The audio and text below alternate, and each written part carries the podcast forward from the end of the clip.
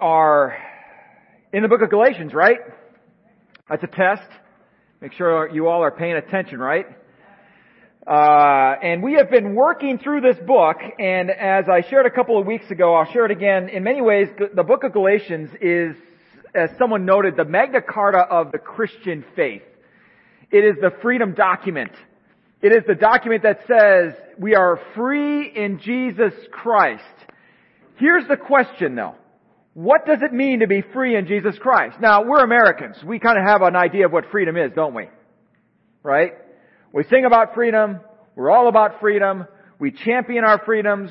If there's anything that we as Americans know, is we know what, at least we think we know what freedom is. And if anybody tries to trample on our freedoms, they will have a very big surprise on their hands because we don't like our freedoms to be trampled on. We love freedom. We champion freedom. But here's the thing. What does it mean to be free in Christ? We say we're free in Christ. We, we say things like we get to be free in Jesus Christ. Come and know Jesus and be free. But what does that freedom look like? Well, let me just share a couple of things because it sets up what I want to share with you today as we continue to move through this book. And it's this. Freedom in Christ means several different things. For instance, it means free from sin, that being the consequences of sin, not that we won't continue to sin because we do, but rather we are free from the consequences of those sins, and ultimately we are free from death because of those sins. Not only that, we are now free to live life eternally. To live life forever. Let me just say this, you and I have always been created for eternity. Every single one of us, I believe, has been created for eternity. We are meant to live for eternity. It's just a matter of where. In God's presence or not in God's presence. That's kind of where that thing is. But we are all meant to live in eternity. Freedom in Christ means we get to live for eternity in the presence of Jesus Christ. And that's a great, great future. Not only that, but to be free in Christ means also that we are free from fear. We do not have to fear God anymore. We do not have to fear death anymore. We are free from fear. We don't have to be afraid. In fact, how many times throughout scripture does God reiterate time and time again, do not be afraid, for I am what? With you. He doesn't say, for I am against you. Right? That would be bad. Then I would be very much afraid. He doesn't say that. He rather says, I am with you. Don't be afraid. Psalm 23, one of the best known Psalms and perhaps one of the best known passages of scripture in all of the Bible talks about how we do not have to be afraid when we walk through the valley of the shadow of death for your rod and your staff what? Comfort me. Not, not careful here. You know what that means? Your rod and your staff comfort me. Your rod and your staff comfort me. Rods and staffs were used for two purposes. One to guide and the other to discipline, to make sure we would stay on the path. That hook at the top of a shepherd's staff wasn't just there for decorative purposes. It was used to kind of grab a sheep's neck and pull them back on the path whenever they were beginning to stray. Let me just say this, is that freedom in Jesus Christ isn't freedom to do whatever we want to do. That isn't freedom. Now I realize that maybe as Americans we think that's freedom. That's not freedom. We as Americans aren't free to do whatever it is that we want to do. I've seen the videos of people going into stores believing that they don't have to wear a mask anymore and having arguments with the management, not understanding that guess what? You're free to not have to wear a mask. You're just not free to do that here. You can go outside. You are free to not wear a mask and you are free to shop somewhere else. Right? In other words, freedom to do anything we want isn't actually freedom. Guess what that is? Anarchy. Can you imagine if we all did whatever it is that we wanted to do whenever we wanted to do it to whomever we wanted to do it to, that would be anarchy. That's not freedom. That's worse. That's just the exact opposite. So when we say freedom in Jesus Christ, we need to be very careful here because it's not freedom to do whatever it is that we want to do. I'm free in Christ, therefore I don't have to do or obey any of the traffic laws here in Arizona. Try get, telling that to a police officer and see how well that goes for you. Officer, I believe in Jesus Christ. I'm free in Him. I don't have to obey the speed limit. That's why I was, you know, speeding. Officer isn't going to sit there and say, oh, you're right. You get a pass. Go on your merry way. God bless you. No. It has no bearing whatsoever because you know what? You are misusing your freedom in Jesus to justify our own desires. That's not freedom in Christ. But here is what is also another thing that is freedom in Christ. We get to be who Jesus created us to be. And how Jesus created us to be individually is different from others. Is different from others. Hear me on this. How Jesus has created me is different than how Jesus has created you. And that's a good thing. That's a beautiful thing. That is a wonderful thing. And yet, it doesn't stop us from trying to mold others into our own image. This morning we're going to look at, and we have been looking at things that rob us of our freedom. And when I mean freedom, I mean freedom in Christ. And so we have been looking at, for the past several weeks, what are those things that rob us of our freedom? Remember, we have been freed in Jesus Christ. Jesus came. Jesus died. Jesus gave us salvation and now we are free. And yet almost as soon as we have accepted that freedom, there are things that come in, whether externally or internally, that can rob us of our freedom. That can rob us of our freedom. And we've been looking at those things. This morning we are going to look at one more thing that rob us of our freedom. Now in your bulletin, if you took a bulletin, if you didn't, then this is news to you, which is even better. The title that I had on there was Freedom Robbers number four, the law. Yeah, that's not what I'm going to call it today. I'm going to call it conformity. Or maybe a better byline for that is, I want to be different just like everyone else. Right? Because there's nothing that can also rob our freedom very quickly than trying to be conformed into another person's expectations or into another group's expectations. And do you know, as we're going to see today in today's passage, that one of the worst groups that is guilty of robbing freedom from Christians is the church. Is the church. Now, we're going to go through and see how we do this. We, as a church, can so quickly rob ourselves of God's freedom because of our need to have others be conformed in our image. This morning we're going to look at what this looked like that Paul was dealing with and how he dealt with this idea of making sure we do not conform to other people's expectations. That we do not conform to other people's expectations at all. I love this in describing freedom in Christ. Martin Luther said this, and this is really sets what I think is just great about freedom in Christ. Either sin is with you, lying on your shoulders, or it is lying on Christ, the Lamb of God. Now, if it is lying on your back, you are lost. But if it is resting on Christ, you are free and you will be saved. And this is the most important part. Now choose what you want. Now choose what you want. Do you want to be free? Do you truly want to be free? Then choose Jesus. That is the beauty of the gospel message.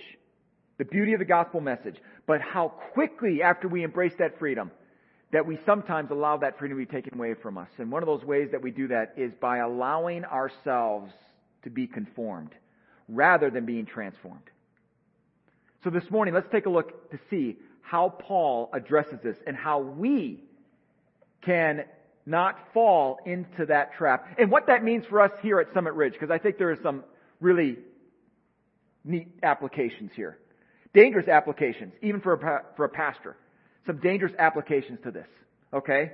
Now, here's the thing that we can do. One is this. Don't, hear me on this, conform to the expectations of others. Let me say that again. Don't conform to the expectations of others.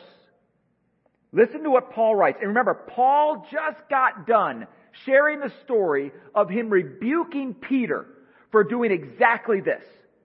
Conforming himself to the expectations of others. Because when Peter, if you remember last week when Pastor Weezy shared, that all of a sudden here was Peter, you know, eating with Gentiles, and as soon as some Jewish brothers from Jerusalem came into the room, he all of a sudden got up and left them and went instead and sat with them and ate with them and spent the time with them and in some ways didn't even acknowledge the fact that he was with the Gentiles. And Paul publicly rebukes him for this. Why? Because Peter allowed himself to be conformed to the expectations of others. How many of us conform ourselves to the expectations of others? Think about that. Maybe it was a parent Maybe it's a, a boss, someone in authority that we allow ourselves to kind of conform and make sure that we live up to their expectations. The same can happen in church. The same was happening here in which Paul writes now, beginning with verse 15. And he says this, We are Jews by nature and not sinners from among the Gentiles. I'll explain what this means in just a minute, but right now he is turning his attention to the Jews. Okay? The churches in the region of Galatia were made up of both Jews and Gentiles. He is now addressing the Jews because they are guilty of this, of this conforming. He says this in verse 16. Nevertheless, knowing that a man is not justified by the works of the law, but through faith in Christ Jesus, even we have believed in Christ Jesus, so that we may be justified by faith in Christ and not by works of the law, since by works of the law no flesh will be justified. Here is what Paul is saying at the beginning there when he says, we are Jews. We are Jews and not sinners. Now that's not saying that Jews are better than Gentiles. That's not what Paul is saying. That is not saying that Jews don't sin and Gentiles only sin. That is not what Paul's saying. What Paul is saying is, guess what? You as Jews, we are born knowing the law. We are born into a system in which we have been given the law, i.e. the Ten Commandments. We know what it is that God views as right and what it is that God views as wrong. We know those differences. Gentiles don't have the law. They don't know it. They don't have it. They're automatically born already just without that knowledge. But we as Jews do have the law. We know what it is that God desires. Therefore, if we know what God desires and we know the law, we also know that the law doesn't work. The law doesn't save. The law doesn't make us right before God. The law is there and it's there when we break it. It's there every time to show us that we cannot live up to the standards of the law. We as Jews should know this better than anyone else. We know that the law does not work. Now, hang on a second here. Stop here. Because oftentimes I think we as Christians get a little confused about this. Freedom in Christ isn't freedom from the law. Hear me on this. I'm gonna, I'm gonna try to split hairs. I'm gonna try to hurt your, hurt your brain today a little bit. I'm gonna probably venture into double speak. I hope I don't. You all will call me on it. Um, if I do, which is a good thing. Here's the thing. Yes, we are free from the consequences of the law. We are free from the effects of breaking the law. But we are not free from not following the law. We ought to follow the law. But it's for a different reason. We don't follow the law to be right with Jesus or to be right with God. We follow law because it's obedience of following Jesus. Two very different motivations. We should still follow the law. In fact, that is a really good thing. No one gets off the hook if they murder someone and says, well, I'm, Jesus freed me from the law. Doesn't make it right. No Christian is justified by breaking the law. Okay? We should still follow the law. In other words, freedom in Christ isn't freedom to do whatever we want. It's rather freedom to do what Jesus asks us and requires us to do. It's obedience. The difference is we don't follow the law to be justified. We follow the law because that's what Jesus asks us to do. It's out of obedience, not out of being made right with God. Do you understand? Am I, are you with me still? Does that make sense? So guess what, gang? We still have to follow the law. For different reasons. But what Paul is sharing here is he's saying, guess what? Do not use the law as we once did. It cannot save you. It cannot make you right before God. The law cannot do that. The law has no way, when we break it, of bringing us reconciliation or salvation. There is no way. The law cannot do that. The law is the law. It's either you break it or you didn't. It's either right or it's wrong. That's it. That's what the law is good for in this case. Guess what? The only time usually that the law shows up is when we break the law. That's what happens. If you don't break the law, you're fine. But here's the thing, is Paul says, guess what? Don't conform to the expectations of others. So here's what was going on here. He goes on and says this. But if while seeking to be justified in Christ, we ourselves have also been found sinners, is Christ then a minister of sin? May it never be. For if I rebuild what I have once destroyed, I prove myself to be a transgressor. In other words, what Paul is writing about a concern that maybe some of them were thinking is if Christ came to free me from the penalty of the law, but then also I still break the law because I'm still a sinner, isn't Christ then the one who leads me into now breaking the law and being a sinner? And Paul says, absolutely not. Because Jesus fulfilled everything. He did everything. The reason why we can follow Jesus is because Jesus fulfilled the law that we couldn't do. He's the one that we put our faith in. He's the one that covers us.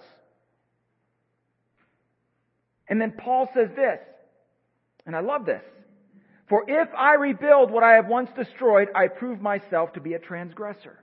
In other words, the Jewish people, they loved the law, they understood the law, they, they, they were told from very early on that if you want to please God, you have to obey the law, you have to fulfill the law, understanding that though they could not do it, but now they come to know Jesus and they still have this desire to say, oh, but I want the law.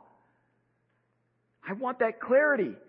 It's a lot harder to live in faith in Jesus Christ than it is to live in the clarity of do this and don't do that. Living in Jesus is a lot harder. A lot harder. And so all of a sudden now, here were these Judaizers that said, you know what, the law still has value. And you know what, part of that is that, you know what, because I had to be circumcised, because I had to follow law, now I expect anybody who comes to know Jesus, they too ought to follow the law. By also being circumcised, by also becoming Jews first. Because if it was good enough for me, it's good enough for them.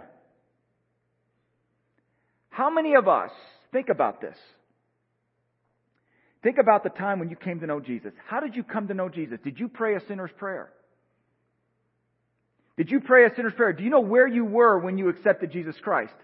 How many of you know exactly the moment when you accepted Jesus? Yeah. That's a beautiful thing, a beautiful story, right? And in fact, an evangelical faith, love what we are as Summit Ridge, an evangelical church. One of the marks of evangelicalism is that we believe in marking down the day when you accepted Jesus Christ, praying that sinner's prayer. In other words, we believe that there was a physical birth and then there was a spiritual birth. And oftentimes those are two separate days or dates. And we love it, so we have these conversations as though we assume that everyone has a spiritual birth. So tell me, when did you accept Jesus? When, where were you? What was the day that you accepted Jesus Christ into your life? Did you pray that sinner's prayer, right? As though the sinner's prayer is in scripture. It's not. It's not. The sinner's prayer is not there. But you, you know, and, and if someone doesn't give us that, we're like, oh, are you really saved? Are, are you really saved? I tell you what, let's, let's get this settled right now. Let's pray the prayer Let's put that line in the sand, that flag on the, on the mound there, and let's get you saved. So you can look back and know the exact date and time and where you were when you were saved. Does that sound comforting to you? Amen. How many of you don't remember when you were saved. You just believed. Sinners. no, I'm just kidding. do, do you understand what I'm talking about here? Here were these Judaizers, and they wanted to put a marker in the sand. They wanted to draw the line and say, you know, guess what? This is how you come to know Jesus. Because this is how I came to know Jesus. And if I came to know Jesus this way, then you ought to come to know Jesus this way. And then we know that we know Jesus. And it's wonderful. And it's beautiful. And there's clarity because I know you're with me and you know that I am with you. There is no confusion. We're all one big happy family. We all came to know Jesus in the same way.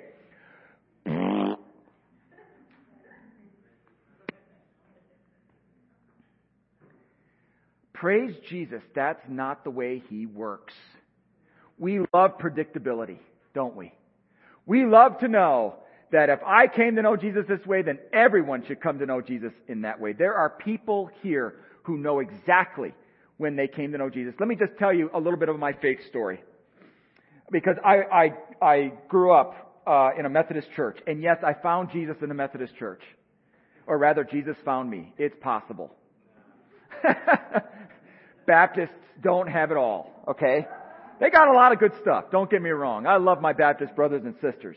Um, I, I was baptized, and I remember the day. I was in fifth grade, and I wanted to follow Jesus. I didn't pray a prayer. The pastor came over to my house to meet with me. I was baptized on Christmas Eve and the service on a sprinkling. I knew I wanted to follow Jesus. I knew. And in fact, I was with my aunt this past week in Sedona. She came down to ride the mules down into the canyon. Wow, what an adventure that is. I hope when I'm her age I could do the same thing, but I'd rather just hike it.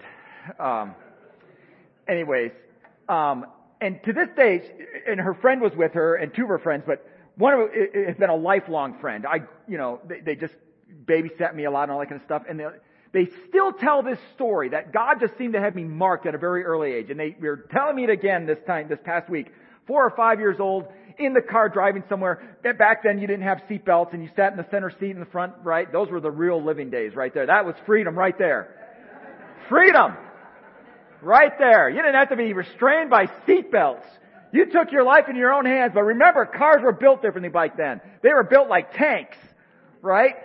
I mean, you think about the cars today, a Prius wouldn't stand a chance against a Lincoln. At all. I mean, come on.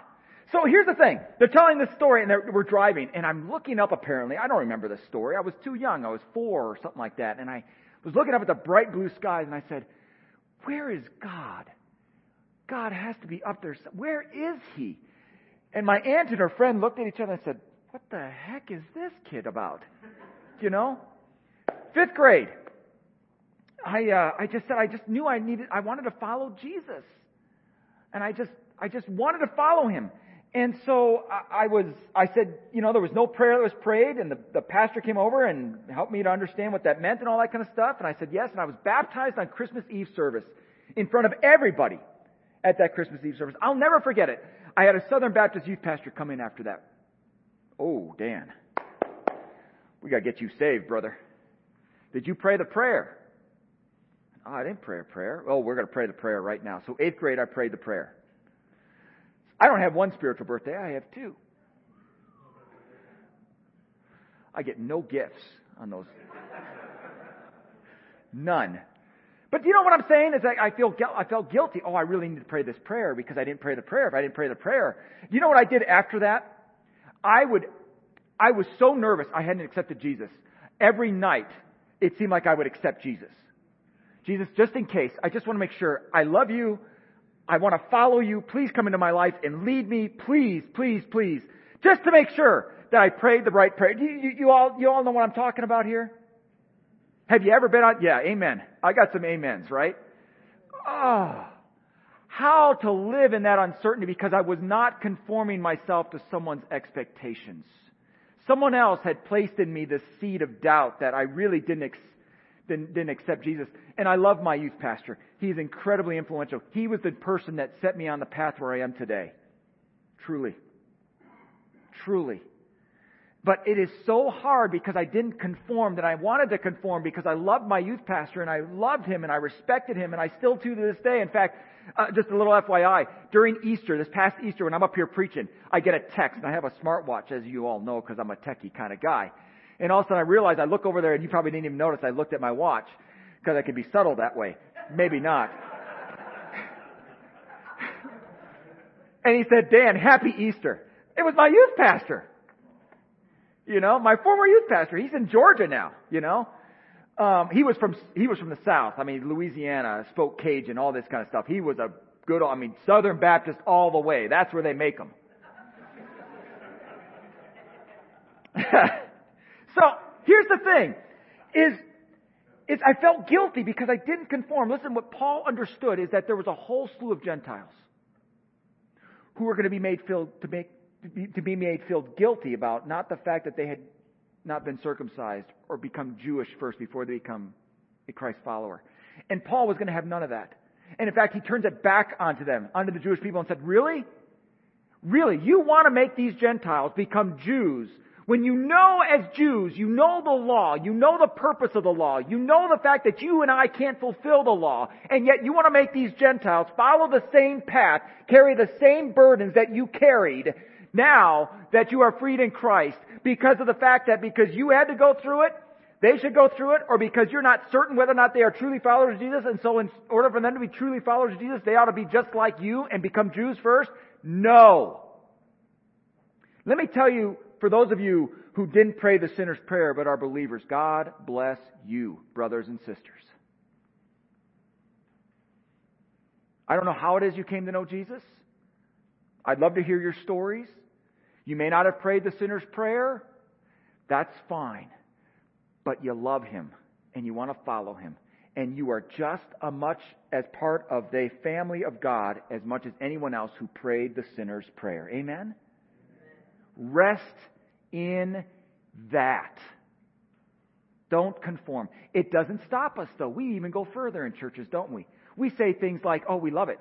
Churches love conformity.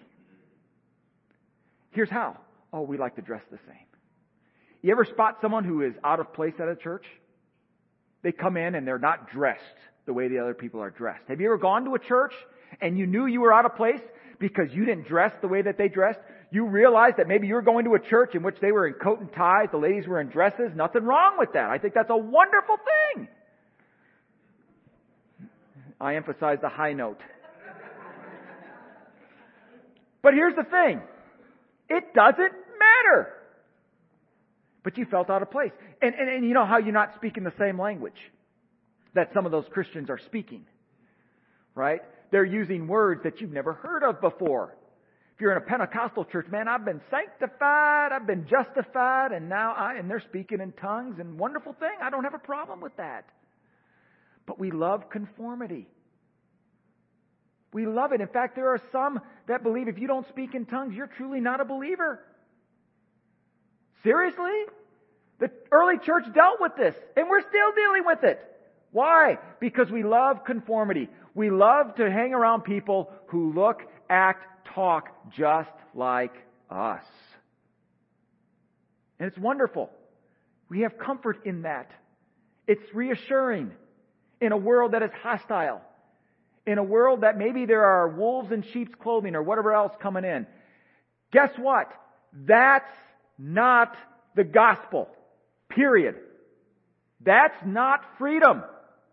Let me just say this to all of you right here, right now. All of you are freaks. And so am I. Let your freak flag fly.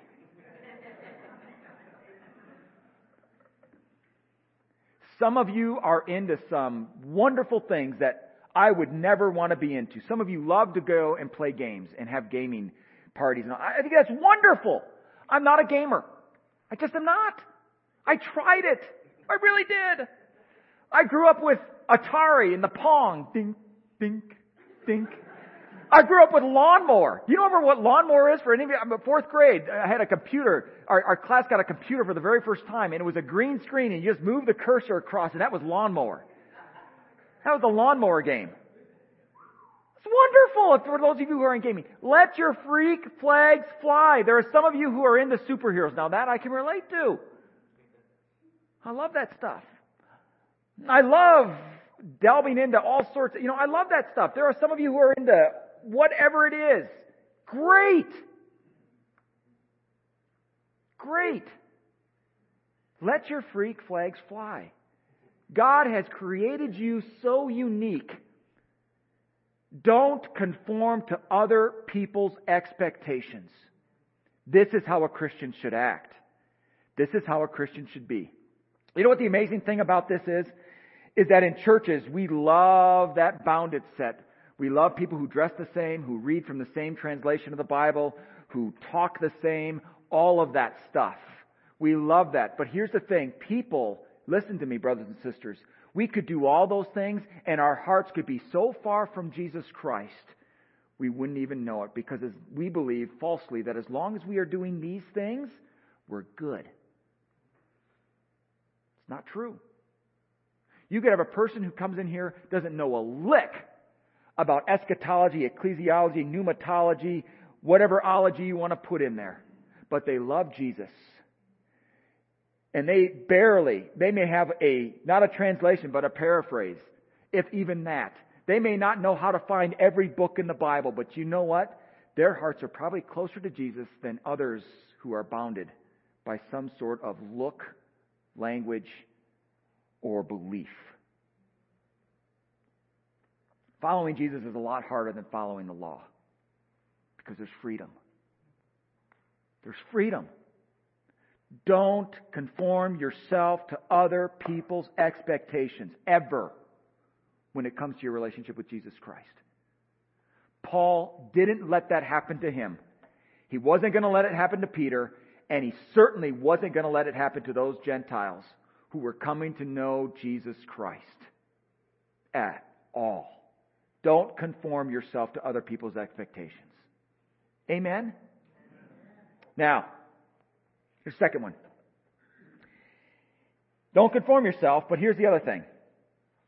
Secondly is this. Rather, be transformed into the image of Jesus Christ. Be transformed into the image of Jesus Christ. Paul ends this section by saying this in verse 19. For through the law I died to the law, so that I might live to God.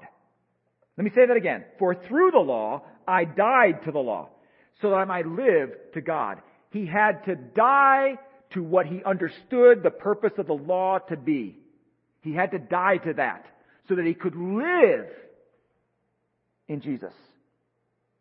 And he goes on, I have been crucified with Christ, and it is no longer I who live, but Christ lives in me. And the life which I now live in the flesh, I live by faith in the Son of God, who loved me and gave himself up for me. I do not nullify the grace of God, for if righteousness comes through the law, then Christ died needlessly. Some of the best, well known passages in the New Testament were just read to you. I have been crucified with Christ. It is no longer I, but He who lives in me. Transformed in Jesus' image. Right now, you and I are being transformed into His image. Here's the thing as Christians that we sometimes forget, but we oftentimes have expectations of, is that when a person receives salvation, we also expect that we see the results of that salvation immediately. You understand what I'm saying? That when a person receives Jesus Christ, chooses to follow Jesus Christ, we expect them immediately to now be Jesus. To be just like Him.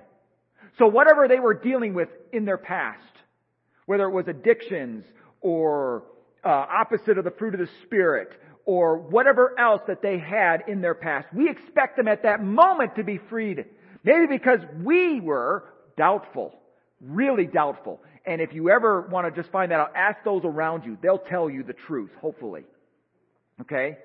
But sometimes we have these expectations while you're a follower of Jesus. You ought to be just like him right now. right now. I want to see you out there walking on water. I want to see you out there healing people. I want to see you out there no longer swearing. I want to see you out there being so patient. I want to see you out there turning the other cheek. I want to see you out, and go, goes on and on and on and on and on. Never mind the expectations of what the world has on Christians. It's the expectations that Christians have on other Christians. That can really rob us of our freedom. We have to stop and remember that we are all works in progress. We are being transformed. We have not completed that transformation yet. Jesus is working on you and me.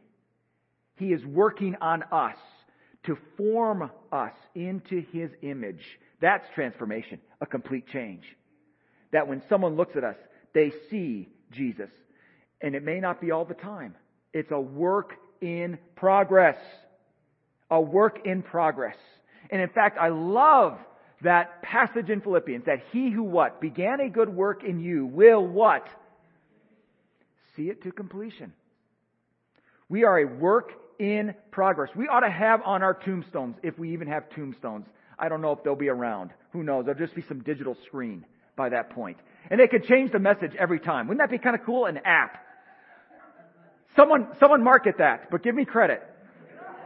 Okay? An app in which you can put a message on a tombstone. You know, some sort of screen that comes across and says, work finished. Work completed. Done. It is finished. I'm now whole. We are being transformed. I love how Jesus, how Paul writes this. I am being crucified. Jesus said this, take up your cross what? Daily and follow me. Every day I gotta wake up and I gotta carry my cross. Oh, yeah, Dan. Anger. Crucify that thing. Oh, yeah, Dan. Impatience. Yeah. Put it up on that. Oh, yeah. Crucify that thing. Every day. But it's hopefully getting better and better and better and better.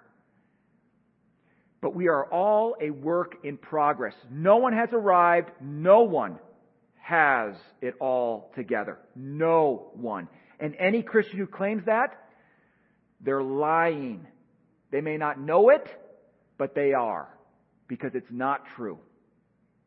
It's absolutely not true. That's freedom. That's freedom.